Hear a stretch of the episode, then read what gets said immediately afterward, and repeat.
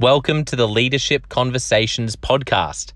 I'm your host, Jono White. I'm the founder of Clarity, an Australian based consultancy that works with leaders around the world. At Clarity, our passion is to invest in people to become everything they're meant to be in order to fill the world with healthy organizations that people love to work for and customers line up to buy from. The goal of this podcast is to invest in you and your leadership, and I believe today's episode is going to do exactly that. So let's jump into another episode of Leadership Conversations.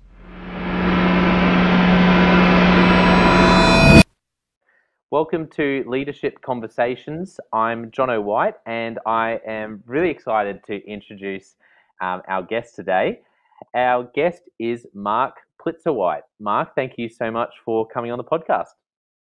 Thank you for having me. Uh, now, first off, it'd be great if you can just tell us a little bit about um, the role you're in and the organization you work for. Okay, great. Um, yeah, my name is Mark Plitzuweit. I am the president, CEO, and superintendent of the most unique family of charter schools anywhere in the world. Uh, we are Edkey Inc., and we have 26 individual schools and programs uh, comprising 11,000 students and about 1,100 employees. Uh, when I say we're the most unique, each one of those uh, 26 programs has their own individual mission and vision and serves very specific populations of students in specific communities. So that's what makes us so unique. We aren't a cookie cutter model of education. We um, we drop in uh, schools based on what the communities need, not based on what um, our needs are. Mm. I've been in this role since 2016, um, since the spring of 2016. And uh, we've seen uh, just some massive growth as an organization. We started out, when I started out, we had about 14 schools and programs.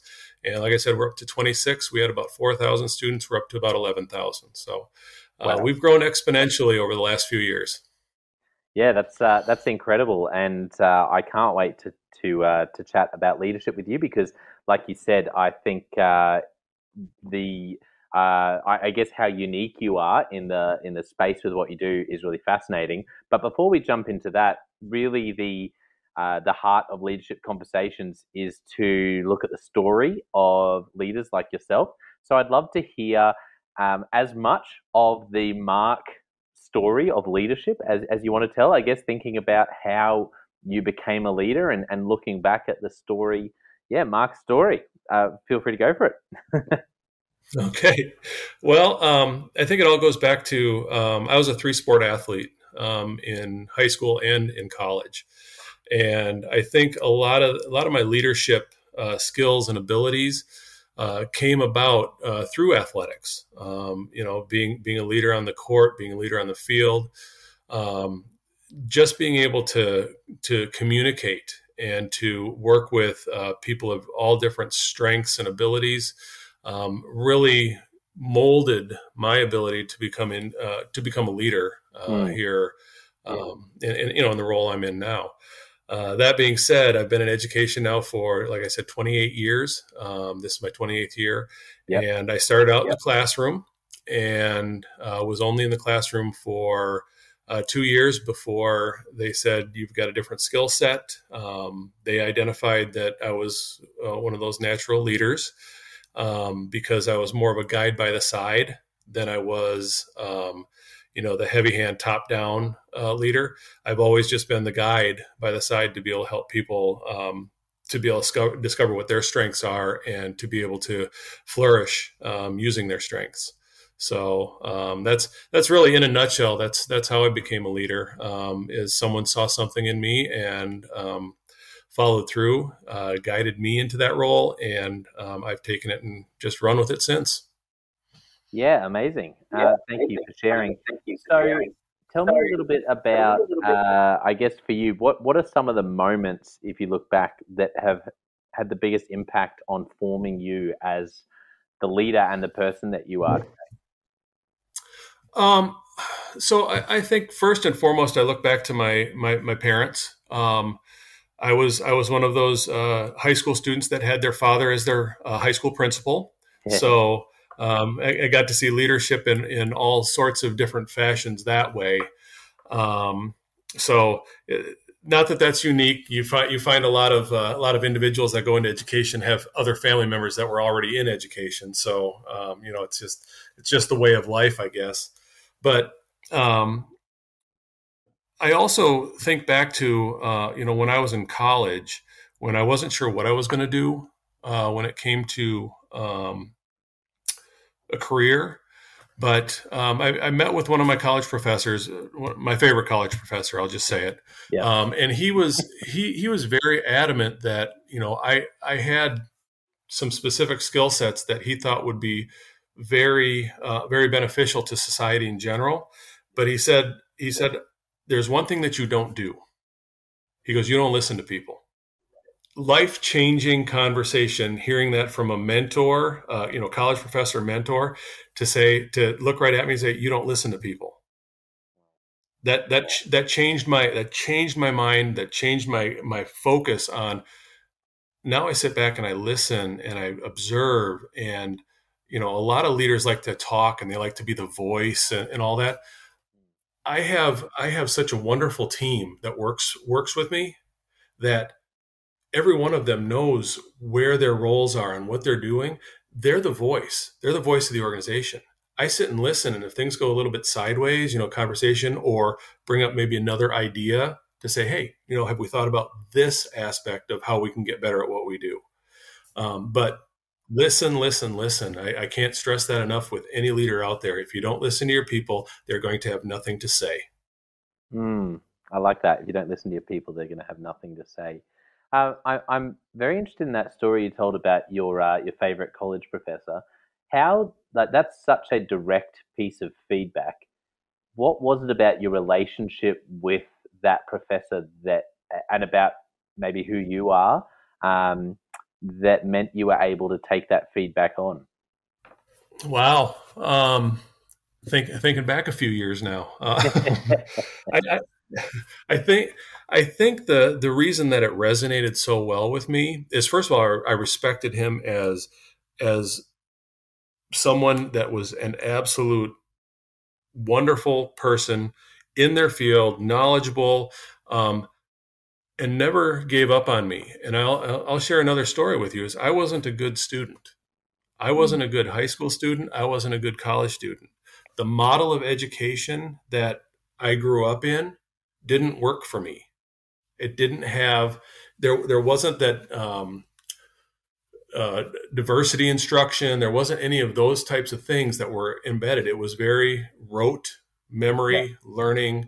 Uh, you know, regurgitate what what what you hear, um, and just make sure that that that you can take a test. That didn't that didn't work for me. So I wasn't a good student. He never gave up on me though. Even in college, when you know my my grade my grades were below average, and and I, am okay with that because that's that that's how I've grown to to be able to help the organization I'm in now is because not all kids learn the same. Not all not all not all staff members learn the same. Not all you know not all leaders learn the same. You've gotta you've got to be able to adjust and shift and move and pivot as much as possible to be able to find those strengths and, and that. And he found that in me. And his very direct conversation with me about listen literally changed my life. And I can't thank him enough for that. Yeah, I I think it's a I, I can just understand why that's had such a profound impact on you because I uh, have just come to believe more and more every year that listening is such a game changer. If someone for leadership, if someone doesn't listen well, it makes everything else almost impossible. And if someone does listen well, it can cover so many other challenges or um, areas that they need to grow in. But if they listen well, you just uh, it, it's such a it's such a superpower. Um, so, what what have you learned about listening? You know, let's let's talk about listening because obviously that was uh, had a big impact on you as a leader. But now, you know, with what you know today, say there's a leader who's listening to this, going, yeah, I, I don't know how well I listen. What advice would you give to someone about how to listen well? Develop your discernment skills to be discerning with what the with the information that's being told to you. I think I think if you can if you can cut through all the minutia and get to the root of whether it's a problem, whether it's it's a celebration, you know, how did you get to that to that celebration point? If you can figure out all of the the intricacies within listening and hearing what they're saying because you and I both know that people will come and they'll give you lip service and have absolutely nothing to really say of value. But then someone else may come and just have three or four words to say to you, but they're the most profound three or four words that could alter an entire business model. And so being able to use discernment, I think, is is really the key. And if you can develop the discernment skills in line with your listening and hearing, it's it, it, everything becomes very clear. Hence, clarity. I love it. Yeah. Uh, so unpack discernment. I I, I think um, particularly for someone once again who might be listening and going, okay, I I feel like I uh, I listen okay. How do you how do you grow in and how do you practice, um, you know, growing in discernment? I, I, think there there's trial and error with all of this stuff. Um, again, I think it comes down to having the right people in the right places doing the right things. They're going to get you the right information. And if they don't, there's the, you know, there's the ability for us to be able to verify that that information wasn't correct. Okay, so now um, let's say employee A has given you this information. Okay, that information wasn't 100% accurate or they left out some information. Yeah. I go back and ask I ask questions. It's not accusing, you know, there's no none of that. It's it's it's done with uh, what I consider kindness, which is one of our um, core values. I do it with kindness. I say, listen, I, I hear what you're saying here, but what what about this step? What about this step? What about this step? What what's missing here for me? Help help help bring clarity to what I need to see so that we can have a broader conversation about it. Because I, I love the fact that you're telling me these results are coming in or you have a data data wall that has all this data on it. What are you doing with it? What are you doing with the data? What, how are we changing, adjusting things to make sure that our students are being successful? So just being able to ask additional questions, but take a look at the bigger, and by taking a look at that bigger picture, you've got to be able to try to see that bigger picture and then know if you if you make this move over here to the left you know you, you, you whatever that decision is what does that affect way out in the future? What does that affect uh, six months from now? What does that affect in an operating system somewhere? And yeah. so when I talk about discernment, it's really about trying to build that trust in, build that, build that team, know that you have the right people in the right places that are going to give you the right information. And then if if you think that something doesn't look right or sound right, just ask the clarifying questions. Go go go to them.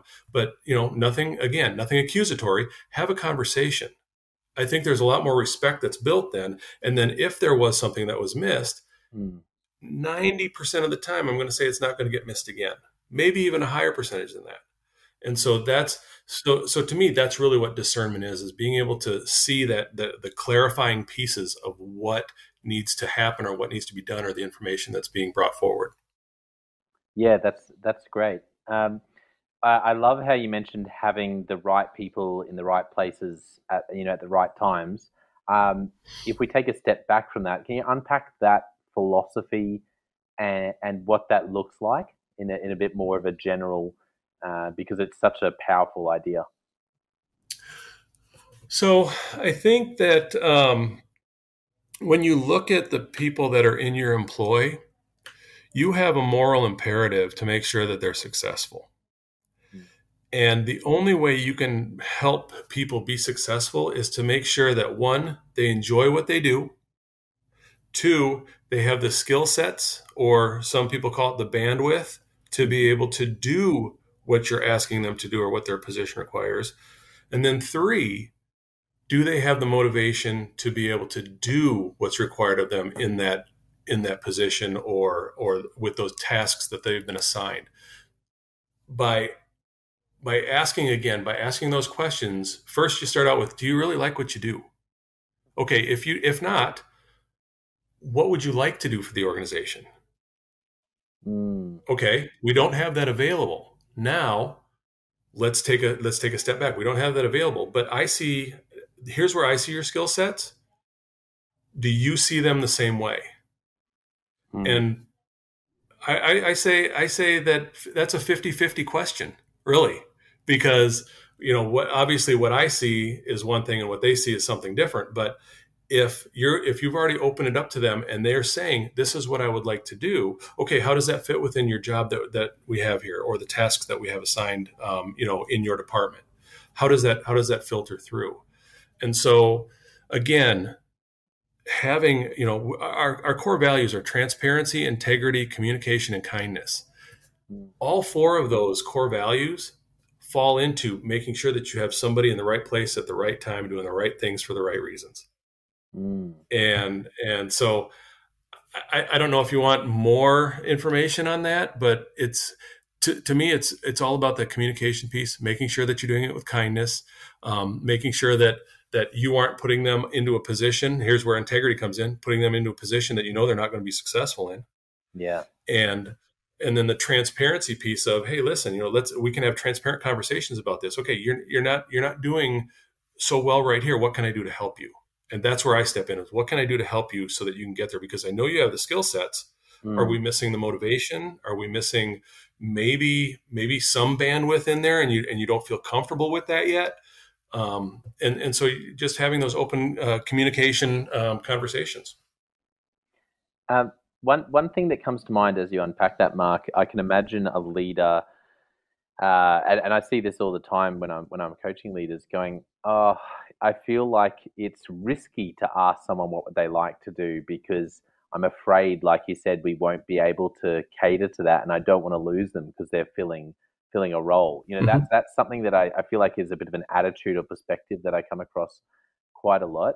How do you do you ever have those thoughts or how do you how do you approach it in light of that sort of perspective? I, I do, and that's where that's where um, you know the EQ comes in.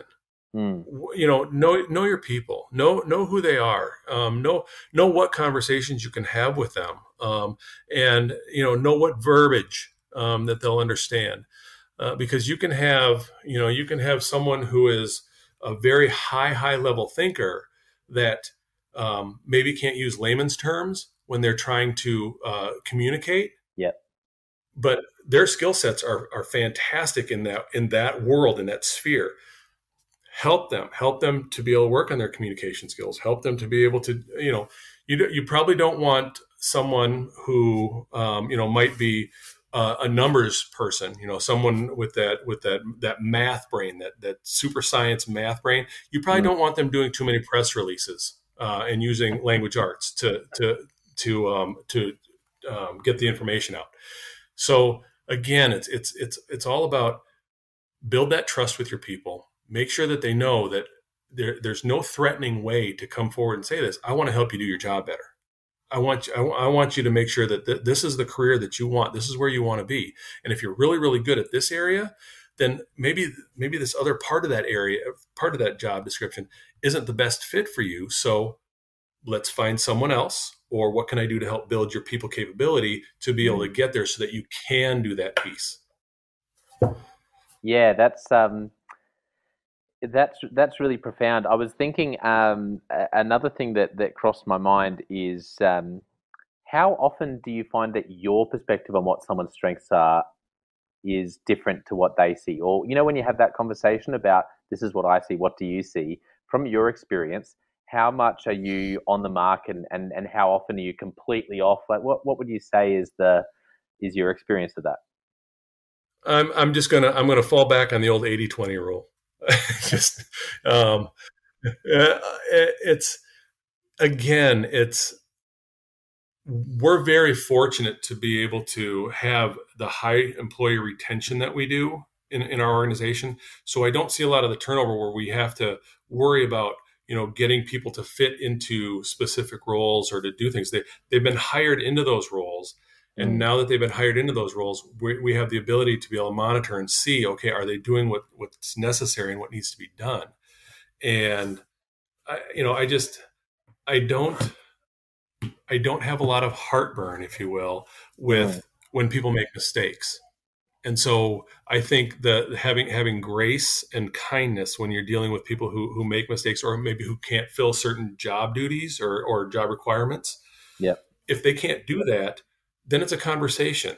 And then we say, okay, how do we pick up the pieces? How do we move forward? And let's just go. And we, we don't have time to dwell on what's happened in the past.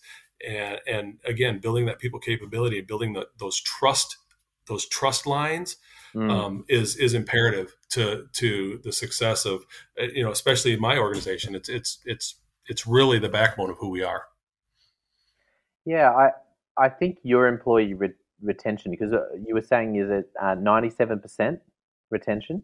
Yes. Yeah. Yes. That is such an outlier, and um, I guess I, I flip it around and I wonder why is why is the opposite so true? I, I just think so many leaders, and I'm not I'm not saying about um, leaders who don't who aren't aware, aren't self aware. I'm thinking leaders that I meet who go, I keep losing people.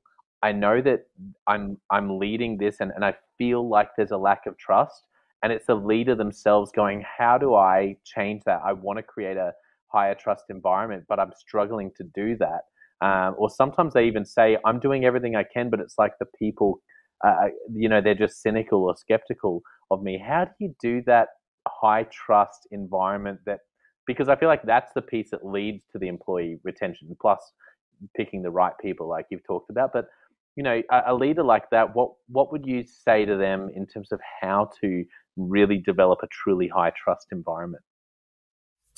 Well, I think I think first and foremost you need to you know you need to have the conversations those exit interviews with them okay why mm-hmm. why exactly are you leaving is it more money is it the climate and culture here is it uh, benefits is it you know you can go down a whole laundry list of reasons and and yeah. most most of the most of what we see here um, is people leave because of benefits I see that more than anything else. Not not necessarily with our organization, but like here in the mm. state of. Arizona, that's why that's why people are leaving their jobs is because they want they, they think they can get better benefits someplace else or they or they do get better benefits mm. but the cynical side that's what i call playing the long game mm. that's when you have to really sit back and you listen and you watch and you pay attention because people that leave loudly are probably the ones that are probably should have gone in the first place. The ones that leave quietly and kind of sneak out the back door, those are the ones you want to find out why they left. those are the ones you want to have those conversations with. oh, that's so good. I'm just laughing because I think that is absolute gold. that's such a great rule of thumb. The ones who leave loudly are, are often the ones who sort of needed to go anyway, but it's the ones who just quietly you lose and sneak out the back door, they're the ones you really need to find out what what you know what was it? Why is it that that we weren't able to keep you? Um yeah. that's that's fantastic. Um, so, and, and, if, and if you have i'm sorry and if, if you have right. those conversations again if you have those exit conversations you can always talk to them and say okay what would have what what would have it, it have taken to change your mm. mind to stay with the organization? I'm not going to ask you back but what would it have changed? What what one thing could I have done as a leader? And a lot of leaders don't want to own that either. They don't want that mm-hmm. personal accountability themselves. Hey, you know what? I'm the problem that they're leaving. I'm the reason that they're leaving. Maybe, maybe not. But yeah. you need to ask and you need to find out and you need to own it. If it is the, your leadership style that's causing people to leave, then you need to figure out what in your leadership style is doing that and have those conversations, those transparent conversations to be able to build that trust in because – if you think that someone's leaving and they aren't going to talk to employees that are still working for you and say i can't you know i can't believe so and so i can't believe you're still staying there because of because of the leadership or whatever it is mm-hmm. they're going to talk to their their friends and they're going to let their friends know why they left yeah. so you may as well find out first before you hear it from others oh, i'm just laughing because that's so true um, and um, uh, so EQ, when you're thinking of people you're hiring, something that, or you're managing, something that I've been pondering recently and scratching my head over is what do you do when you maybe you hire them or maybe you come into a role where you've got someone on your team and you realize ah there's a bit of a lack of self-awareness here there might be a low e low eq that they really need to grow mm-hmm. in but my the problem that I've experienced and, and coaching leaders who've experienced this is that sometimes you feel like there's no way to approach this with this person where um, they're going to get it, or whenever I try to bring an angle to it, they misinterpret. Um, how, yeah, that that's something really interesting. Do you have any thoughts on uh, hiring or managing people who might ha- struggle in the emotional intelligence area, and and and how to go about that? Uh, I do. Uh, because there are there are plenty of uh, you know employment opportunities for people with lower EQ.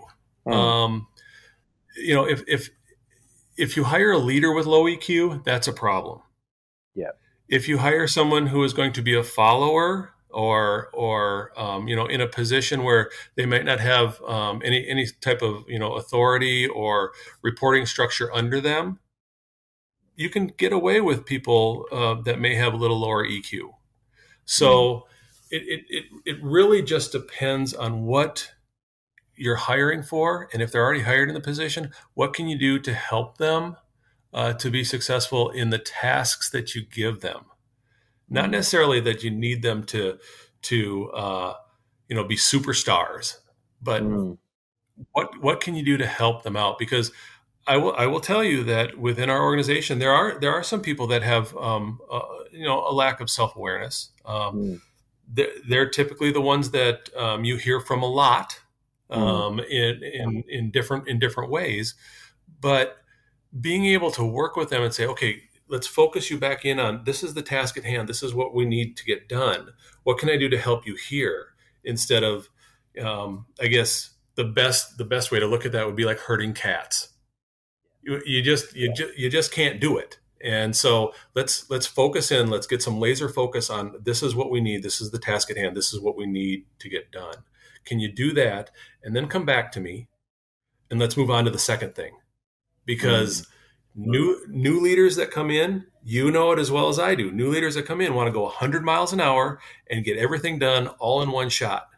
Mm. that never works out well for anybody. Mm. Yeah, so true. Uh, so tell me about your hiring process, Mark, because with 97% retention, like, like I said, that's just that's just an amazing KPI. Like that's that's an amazing uh, piece of fruit from a lot of the things that you must be doing. Um, so when you are looking to hire someone, particularly say at an uh, executive or, or, leadership level in one of the schools or for your team, say say uh, you created a new role or for some reason um, there was a really, you know, a, a, a, key sort of role that you needed to fill. What do you think about? What's the process you go through with with hiring? Uh, the the best advice I can give if you're hiring someone into into a leadership role, it's not maybe it's not somebody that's worked for you before and you're hiring them up into a leadership role, but mm-hmm. if it's someone new coming into the organization, you get your trusted people on a panel and you do panel interviews with them so mm. that everybody gets their say. Whether you know, yes, this this would be a good fit culturally for us, or you know what, not not a good cultural fit for Edkey in general, or yeah. you know, they're newer. They can. They, we think we can help build them into um, you know fitting into the culture of Edkey, and so it's it's really just a matter of making sure you have the right people on the on the interview panels Mm. Um, and then if it's and if it's a really high level position, uh, let's say like an assistant superintendent or something like that, I'll meet with them one on one after um, after they go through a panel interview. Um, they may send me one or two uh, candidates, uh, but again, this it, it, doesn't happen just because we have we have so many people that stay and mm. And and enjoy and love what Edkey is all about. So um, yeah, the panel interview is huge. And I know there are a lot of people out there that do panel interviews, but mm. again, don't have the same people on the panel every time. Maybe someone local from the school, um, you know, a, a, a, teacher that actually works at the school should be on the panel. Mm. Uh, maybe an assistant superintendent that that person wouldn't report to. Maybe that person should be on the panel too. Mm. Um, you know, human someone from human resources. You know, switch it up. Have different people uh, being able to come in and, and, give their opinions on, hey, yeah, this person would be a great fit for the organization, or you know what, we, we need to keep looking. Yeah, that's great. I think I agree about the power of a panel because um, sometimes uh, you know sometimes there'll be a red flag that one person picks up that you wouldn't have, and you go, oh, actually yes. And other times there'll be a red flag that you think you picked up that when you actually discuss as a you know with other uh, panelists, you you realize, oh, I, I, probably misread that. And I think that yeah. is crucial because it's often um, though those things are often very obvious once you have a group of people involved. And I, I love that. I love that advice. Uh, so let's go yeah. back to the right, right people, you know, in the right place at the right time with the right, you know, that that that sort of sequence. Uh, what what are you looking for? You've got your core values, but what are you looking for in terms of who a person is? Do you have any thoughts on who what you look for as the right person for any job with EdKey? Do you have any thoughts on that in terms of the sort of person you want to employ? Well, we want you know we want people that are going to you know embrace the core values um, mm. that are going to embrace the the the moniker of you know where every child is known where you know people that are going to embrace the, the the the, possibility of change. How how difficult is change on people? Mm. education is evolving and if and if the covid outbreak didn't teach us one thing the antiquated system of education and the way it's taught is outdated. It is completely outdated and if we don't and if we don't step forward and and and change how we're educating individuals we've lost a huge opportunity. So when we look at who we want to bring into the organization, we want people that are going to be able to embrace, you know, like I said, the change, the the core values, the the mission and vision of whatever school they're at, or if it's the mission and vision of EdKey, depending on what that role is. We want to find people who have a track record of success, who have a track record of of doing the best they can, even in very difficult situations. I mean, education is is is a rough industry uh, mm. You know, used to be people used to think of education as being all you know flowers and and helping kids and you know it, it, it's it's rough out there. It's rough out there. I mean, yeah. it's um, you know education has changed. It's evolved, and um, there are a lot higher expectations from parents, from staff, from administration, from school boards, from governing bodies, from the departments of education. There are a lot higher standards that people are looking for that have really come to light since this pandemic. And so, if I'm hiring you into a leadership role within the organization, are you going to be able to adapt? Are you going to be able to change? Are you going to be able to be that support person that I need you to be for the schools? Uh, mm-hmm. you know, there's there's all kinds of different things that that I look at from my perspective, but the most important perspective is what's best for kids? Is this the right person yeah. to do what's best for kids? And and if i can get uh, if i get the right answer if i hear the right answer in an interview or if the interview panel hears those right answers we're pretty we're pretty certain that we're going to have someone that's going to going to be a long long haul uh, employee for our organization. Yeah that's that's just fantastic. I what i'm hearing there is some real uh, clarity around who your organization is and what's most important to you and that is very clearly driving uh, finding people who are going to be really aligned with that.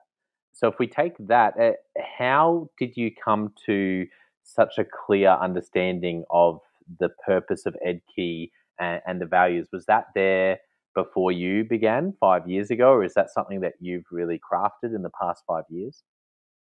You know, I'd, I'd, I'd almost defer that question off to off to my my uh, my team uh, mm. they, they, would probably be able to give you a little better answer than I can. Um, but I do know there was a lot of turmoil when I uh, when they were looking for the C, a new CEO and, and hired me. There's a lot of turno- turmoil, a lot of turnover, um, a lot of a lot of issues going on within the organization, financially, student outcomes wise. There were just a lot of of, of loose ends out there that were leading to essentially the demise of the organization.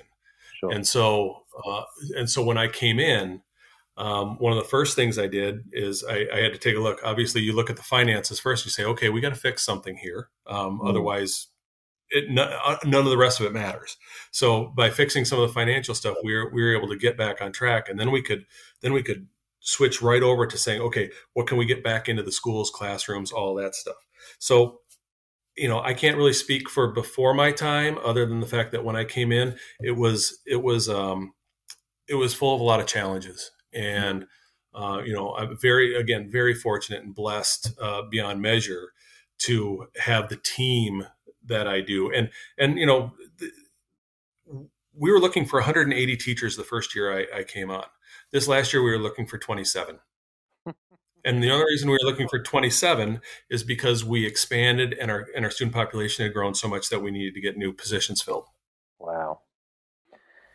Incredible. That's uh yeah, that's just amazing, Mark. There. I can just imagine the leaders out there. I know I'm listening to that going, that that's such a good feeling. that's uh for so many reasons to be able to to be in that in that place, uh, and and also because you know that represents so many people who are really loving what they're doing and, and enjoying being part of something bigger than themselves. Um, so, how do you? And I know we've already touched on this a little bit. So, how do you make sure you're finding someone when when you're hiring into these roles? What do you look for to make sure you're finding the right the right person for the right job? Because we talked about who you're looking for, but how do you try to find someone that's going to really flourish doing that particular role? How do you and your team do that? So I, I think we do it backwards. I, I honestly think we do it backwards. We find the people that are the best fit for our, our culture and for um, you know who EdKey is and, and the students we serve. We look for that person first and then train them into doing specific um, specific duties or whatever. Our professional development is absolutely amazing. Um, mm. I it, quick con- quick story on that. Um, having a conversation with the chief financial officer, um, and I'm sure and I'm sure you've seen this out, published out there somewhere. But mm. we literally had the conversation where he's like, "Well, he goes, we're going to spend all this money on training these people, and then he goes, you know the history that we that we had before before you got here. You know, we're going to train them, they're going to leave." And I just looked at him. I said, "I said, you've got to understand that if." We're in a worse situation if we don't train them and they stay. Mm. it, it, it, you know it, it's the professional development piece so so yeah so we hire people who have the who have the the personality and the and you know they all have they all have resumes you know you can make your resume look as as glorious as you want um, but word of mouth also the education space isn't that big and so a lot yeah. of people, a lot of us know each other throughout the entire education space. You know, here here in the here in the United States, I mean, coast to coast, it's it's you you cross paths with a lot of educational folks throughout your career. And so when when you get a recommendation saying, "Hey, you know, we've got this uh, assistant superintendent. I know you don't have a position right now, but future planning says we may need them for this or for this or for this. Okay, are they available now? Okay, let's hire them. Let's hire them mm. and then work them into those other roles. Mm. Bring them in, get them to learn the culture, and then figure out what those exact skill sets are that they're going to that they're going to be able to step into and and take over and to be able to help the team as a whole. So yeah, a little bit backwards. Yeah, I, I and I love it. I think um, I haven't thought about it as back as backwards before, but you're right. It's saying let's just find the right people. Let's find the right people for our organization, and let's get them on board when we come across them, let's hire them, and then let's let's train them for the role that they're going to flourish in and and and and make it work. Um, that's yeah, I, I completely agree. And so let's talk about managing managing people because it's uh, one thing that naturally comes to mind when I hear these sort of stories is there is that little bit of um, what there's that there's that little bit of cynicism I think because of leaders. If I think of leaders out there who maybe have just had a really terrible experience with someone that they found very difficult. And they hear these sort of stories and, and there can be a bit of an eye roll. Or, or, or the perspective, like the CFO said, or, oh, well, you know, track record says that these people are going to leave. How do you manage your people when when you've got those sort of core values? How do you manage people really, really well and really, really tightly, but also keep such a, an amazing culture? And I know we've touched on a little bit, little bit of this already, but I can just hear, imagine leaders out there listening and, and going, well, how do you actually do that? How do you keep that culture? How do you manage people and I'm interested to know what specifically you do. You know, what do you measure? Um, how often do you meet? Can you answer that? Sure. So um, I will tell you that as a as a support team, um, you know, a lot of a lot of people look at and say, "Oh, they're the management team, they're you know, their district or whatever." We're actually just a support team. That's mm. that's that's first and foremost. So my team understands that we're here to support the schools and the people at the schools and the students, uh, the staff. We're here to support them. They have an ask. We don't say no. We say, "Let's see what we can do." Let's you yeah. know, let's let's build that. So it's not it's not this top-down authoritarian structure that a lot of people look at in leadership roles. And if and if you're a leader that that that's your main focus, you're in leadership.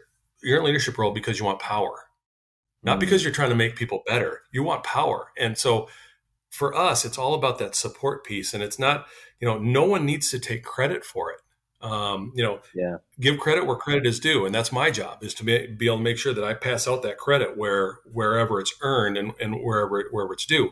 But at the end of the day, my team doesn't care who gets credit for it as long as it's done the right way and it's done in the best interest of students. That that's really what what that all that all comes down to with the support team. But we meet uh, twice a week, mm-hmm. or I'm sorry, twice twice a month, and uh, or every other every other week.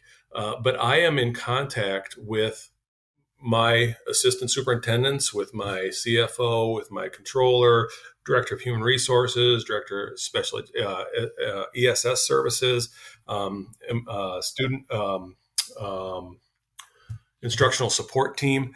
Yep. I am available to them whenever they need me. Hmm. Whether I if I'm on if I'm on vacation, I will take their call because they know I'm on vacation. So if they're calling me, I know that it's something important that we need to sit and have a conversation. And it may just be a two minute conversation saying, yes, no, go ahead, do that. That's great. Thank you for checking in with me. And, and that'll be the last time I hear from them until I'm back from vacation. So, um, you know, again, it's building that trust and knowing who your people are and what, what they're capable of. Um, one of the, one of the stories here within our organization is every principal that is on a campus is the captain of their own ship. I'm mm-hmm. still the admiral. I still have, you know, the buck stops here 100% of the time. But they're they're the captains of their ship and they are allowed to make mistakes. Mm-hmm. They're allowed to fail if they need to. But they made a decision. The decision didn't go the way they wanted it to we have that conversation with them say okay what was your thought process how did we get here what are we going to do so that you know this doesn't happen again next time and trying to build up that confidence to be able to take it and run because the last thing that we need in education is people micromanaging other people let people do their jobs we hired them for a reason let them do their jobs how how do you do that? I know it's a I know it's a, a simple question, but I just I, I, I know leaders struggle with this so much. I, I think and just before you answer that, I think I think leaders struggle with how to let people do their jobs without this there's this fear that in six months time you realize that they've gone off and done something completely um, off the you know they've just gone off the wire and it's like oh no so uh, you know, say there's a leader out there going, I know that I, I want to release people and I want to create a culture where they can make more mistakes. How do I do that and, and address this fear that I have that they'll just run off and, and change everything? I think the checks and balances is where is where this really really comes in. Making mm-hmm. sure that you have um, you know, it, whether it's one of my direct reports or maybe it's one of the principals at one of the campuses, wh- wherever that person is in, in in our organizational chart, being able to have those open, transparent conversations with them. I'm not saying, and and I'm not saying that this hasn't happened to us because it has. We've had we've had uh, principals that have, and I'm going to say this in the nice possible way, gone rogue, mm. and we have had to deal with that. We have had to, but if you have the layers of transparency and communication, especially in the communities we serve, mm. they're going to tell us that something's not right. They're going to share that information. They will come out and just they'll put it out on social media all over the place and let you know without even talking to you that hey, your school messed up or your principal messed up. They'll they'll let they'll let us know. And then it's all in how do you deal with it? How do you how do you, how do you then do the damage control? Mm. What is that what does that upstream thinking look like to be able to say, all right, yes, this principal messed up. And if it's something, you know, really egregious, then we have to obviously coach them out of the organization as well. So you coach up, coach out, you know, which whatever it takes. But um, but leaders can't be afraid of that. Leaders can't be afraid to let people do their jobs. They've, they've got to be able to step back because if you are afraid of letting people do their jobs, you're not you're, you're just micromanaging them. You're, mm. you're micromanaging them. Keep your eye on the ball. Trust yet verify. Trust yet verify. The the thing that um, that comes to mind for me as as you unpack that is um, something I've I've run into is leaders who feel like, say, if I'm talking to someone who's at a departmental level, they feel like they've got certain KPIs, but then then they'll they'll hear from their leader who comes them and says, actually, um, you know, I've just heard that this particular, you know, if you think in schools, you know, I've just, uh, you know, we've just heard that there's a bit of unhappiness around the curriculum, and they're going, well, wait a second, but and all my KPIs in this area I'm meeting, and and it can feel like leaders react to one piece of information rather than actually getting a, a sort of a pulse check or sticking to the KPIs that they've set.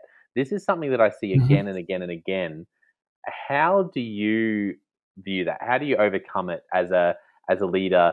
Um, and, and, I guess I, I, really love the way you approach this, Mark. So I'm interested to know how how you think about making sure if there's one piece of information that comes to you, what would you do as the leader to bring that to someone and make sure that you're being true to holding them to the KPIs you've set to, set for them and not some other standard that all of a sudden appears? ask the questions. Just a- ask the questions. Nothing accusatory. Nothing. You know. No, say, hey, you know what? This is this came this came down the line. Um, can we have a conversation about this? I just want to get some again clarity. I just I, I, lo- mm. I and I'm going to tell you I love that about you. The, the whole clarity piece. It just that that's that's my life. That's what that's that's what I live. I, I ask the right questions to get clarity, not to accuse somebody, not to run them out of the organization. I just want to find out, okay, if this is being said, what can I help do to stop that? Mm. Because if it's coming from just one person, and you know, depends on how egregious again that that it mm. is. You know, do I need to open a full blown investigation, or can I just have a conversation about it and just and then circle back with whoever made the accusation? Say, listen, this is the information. What exactly did you hear? What exactly do you think is going on? Because I've got a different perspective. I just want to, again, I want to clarify it with the accuser. I want to clarify it with the person that's being accused. I want to be able mm-hmm. to find out just to get to the bottom of it. And leaders can't be afraid to ask those questions. They can't be afraid to step forward and you know there there are times when you need to know if you're if you need to stand in front of your people if you need mm-hmm. to stand behind them or to the side of them there are times and you need to make sure again it goes back to discernment what do they need at that season in time of their life mm. How, how do you know I, that's so good I, I, I have to ask how do you know whether to stand in front of behind or to the side uh, for you and what does each of those look like so um, you, you know you just asked me about the um, uh, you know the accusations you know one one piece of it you know one one person came forward with this piece of information that was you know uh, that was unfavorable to another employee so. With the employee that's being accused you start out you stand by the side and you ask them and just say hey you know what? I heard this. This came down the line. What can you tell me about this? Because i want to make sure that i'm supporting you in the right way. So that mm-hmm. support piece is right there side by side guide by the side kind of thing. Yeah. Then you can have a group or let's say people uh, people that come in with group think and mm. a whole bunch of accusations come in against against someone. Yeah. Okay? Now right now you're going to stand in front of them and you're and the reason hmm. you're going to stand in front of them is because you want to protect both sides to make sure that these accusations if they're true we want to protect the people who are making the accusations but if they're false we want to make sure we're protecting the individual that's being accused and so going through the whole process of that'd be like an, an investigation of some kind. Yeah. So that's when that's what standing in front would be. Standing behind is knowing that they have the ability to be able to move forward with whatever has been presented on their own and mm. trust that they're going to make the right decision. Now, sometimes that right decision may be that they're going to resign. You're standing mm. behind and you're and you'll you'll help them in that transition. But you're not going to stand in front of them and stop them. So yeah. I don't I don't know if that's what you were looking for, but that's that's that's kind of my my mentality on just knowing what your people need at whatever given time and, in, season of their life. Yeah, that's uh, no, that's really good. I, I think I'm trying to I'm trying to work out how it fits in that um, in that sort of picture of uh, in front, beside, or behind. But one of the biggest things that I'd say uh, I hear from people who who end up leaving a leader, you know, they leave a leader, is that they didn't have my back. But I think that that might be a saying, but I think it, I think you've hit the nail on the head with what that looks like because my my experience is often there'll be uh, something comes to the leader and they react in a way where they don't do any of those three things. And I, I don't know what they're doing, but it's not it's not the guide from the side. It's not it's not stepping in front of them, and it's not having their back. Um, it's it's something. They they ran the other way. They ran the other way. Mm, yeah, you're right. And, yeah, and fight they, or flight. Yeah, and they leave them isolated, and, and that's right. to come back from. Yeah. yeah. Yeah, and and and that's something that you know, and I, I hope, and I, I'm I'm just speaking for myself here, but I hope that um, you know the members of my team uh, understand that uh, flight really isn't in my vocabulary. Mm. So, um, and they and I think most of them appreciate the fact that I'm I'm a calculated risk taker, and um, I'm there to be able to help and support and and defend our organization, um, mm. no matter what role you're in. Yeah, absolutely. Um, I, I, I love that. Um, what I what I'd like to do, Mark, is there's this has just been so rich. I've enjoyed this so much. I, I think it would be great to do a part two down the track uh, because I I just I feel like I could um, ask twenty more questions. Um, but where I want to land, um, so I'll I'll um, you know hopefully we can we can do that down the track and do a bit of a bit of a part two and and maybe hit on some of the other uh, some of the some of the other thoughts around leadership that you have because I just know people are going to get so much out of this. But to land, uh, I guess to land today, is there a story that comes to mind that really, uh, and I'm putting you on the spot here a little bit, but is there is there a story that comes to mind that really sums up your leadership ethos, or maybe for you, and this might be a bit similar to the seven questions that that that you did, but a story that really you reflect on as a very meaningful story for you as a leader or that you've come across that represents what leadership means to you? Sure. Um, I, I, guess I can go back to when I first came on board with uh, with with this organization. Um, mm. There were a lot of people that were very fearful that, um, as a new leader, um, that I was going to come in and hire all my own people and replace all of them.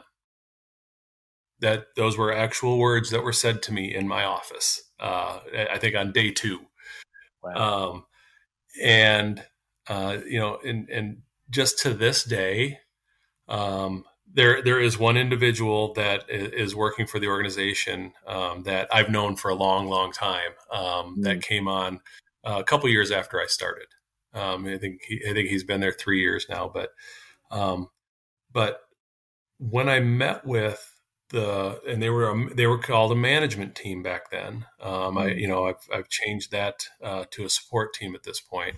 Mm. But uh, as the management team, as I had those conversations with them, they started to see that I I, I was there to see what their skill sets were. I wasn't mm. I, I didn't have I had a portfolio of people that would have loved to come work for me. But why would I why would I take somebody out of an organization that has the breadth and knowledge of how things have been going?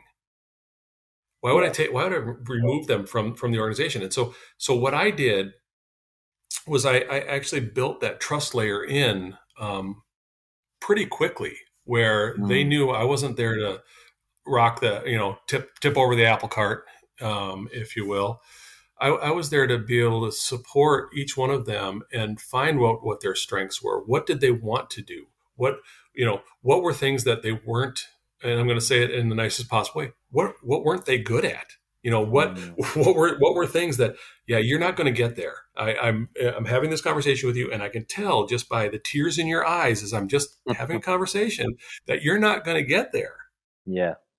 But you're really strong here, and this is where I need you. This is where I need you to excel. This is this is your hero moment. Is to do this right here for this organization, mm. and keep doing this over here and be that hero. So um, I, I think that was the that was the start of of really how EdKey, you know, our organization has turned the corner. Um, you know, we were yeah. we were losing three and a half, uh, three three and a half million dollars a year when I came on, and um, that that that's that's a lot of money to lose. Mm. And um, you know, and th- then you know, just this this last year, we've had almost a ten million dollar swing. So wow. uh, we're you know we're we have contingency we but we you know we push all that money back into the back into the schools. Our po- student population grew from four thousand students to about eleven thousand. I mean.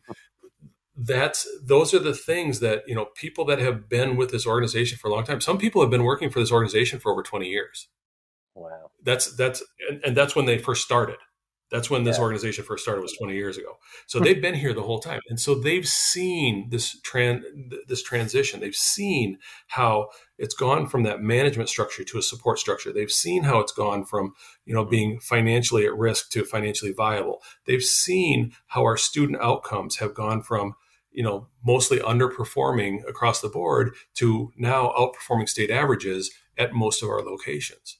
So yeah the, those are the people that we really need to talk to and we really need to you know keep them as that as that knowledge base. And that's what i did with the support team when i came on. I said listen we're going to find out what everybody does best and we're going to use that and we're going to really leverage those skill sets and make sure that you're successful for the success of the organization. And that's that's really the telltale sign of how things have gone since 2016 yeah that's that's an incredible story, and uh, I just want to say to those who might be listening who feel like maybe they're in a 2016, you know, uh, uh-huh. experience, um, that they should be encouraged because it is possible. Uh, and, and, you know, one of my favorite mantras is that Patrick, Patrick Lencioni uh, saying, which he talks about in terms of building teams, that it's both uh, possible and remarkably simple, uh, but painfully difficult. And I think you've gone through the painfully difficult work of sticking to transparency and kindness and communication. And uh, what was the other one? Integrity. Yes, transparency, yeah. transparency, integrity, communication, and kindness. And I think they're um, they're amazing core values. And I think uh, yeah, that would be my encouragement to those listening who might who might listen and go, oh, that would be amazing. It is possible. And uh, wow, there's so many great takeaways uh, from from this conversation. So thank you so much for for sharing, Mark. I really appreciate your time.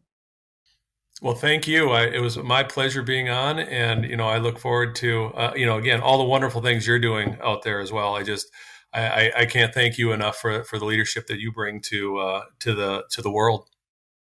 Thank you, Mark. You're you're very kind, and uh, uh, I know this is going to be a, uh, a real uh, blessing to, to every leader who listens. So I just want to encourage you all out there who, who might be listening um, that you can uh, go and implement some of these things and keep taking your leadership, keep investing in people, uh, which is really, in one way, sums up Mark's approach. And, uh, and we, can, we can change the world by, by investing in people and, and supporting. I love that picture, being a supporter, a team of supporters. Uh, and thanks for listening, and we'll catch you next time. Well, I hope you enjoyed that interview as much as I did. Don't forget to subscribe or follow wherever you listen. It helps to keep you in the loop. And if today helped you, if you got something out of that, then please share with your network. That way we can reach more people. We can invest in them to become everything they're meant to be. And you can do that on social media, any way you like. And another thing that helps us out a lot here at the Leadership Conversations podcast is if you leave us a review wherever you're listening. Uh, we also have a free resource for you. It's called the Leadership Survival Guide. It's a 57 page ebook uh, that contains interviews with 10 great leaders from around the world. You can go to consultclarity.org. It's right there at the top of the homepage and it's completely free. We also have a daily email that we send out to over 15,000 leaders, and you can subscribe to that by going to consultclarity.org forward slash subscribe. And last of all, you can check out my book. It's about how to deal with difficult people. I wrote this book because 50% of my coaching sessions uh, or thereabouts, this topic would come up. I believe it's one of the biggest challenges for leaders today. And so I wrote this book. It's called Step Up or Step Out. It's available on Amazon, or you can go to store.consultclarity.org forward slash book if you want to buy it from there. Uh, that's it for today. Thank you so much for listening. We're going to be back with a new episode next time, and I really hope that today has helped you take another step towards becoming everything you're meant to be. See you next time.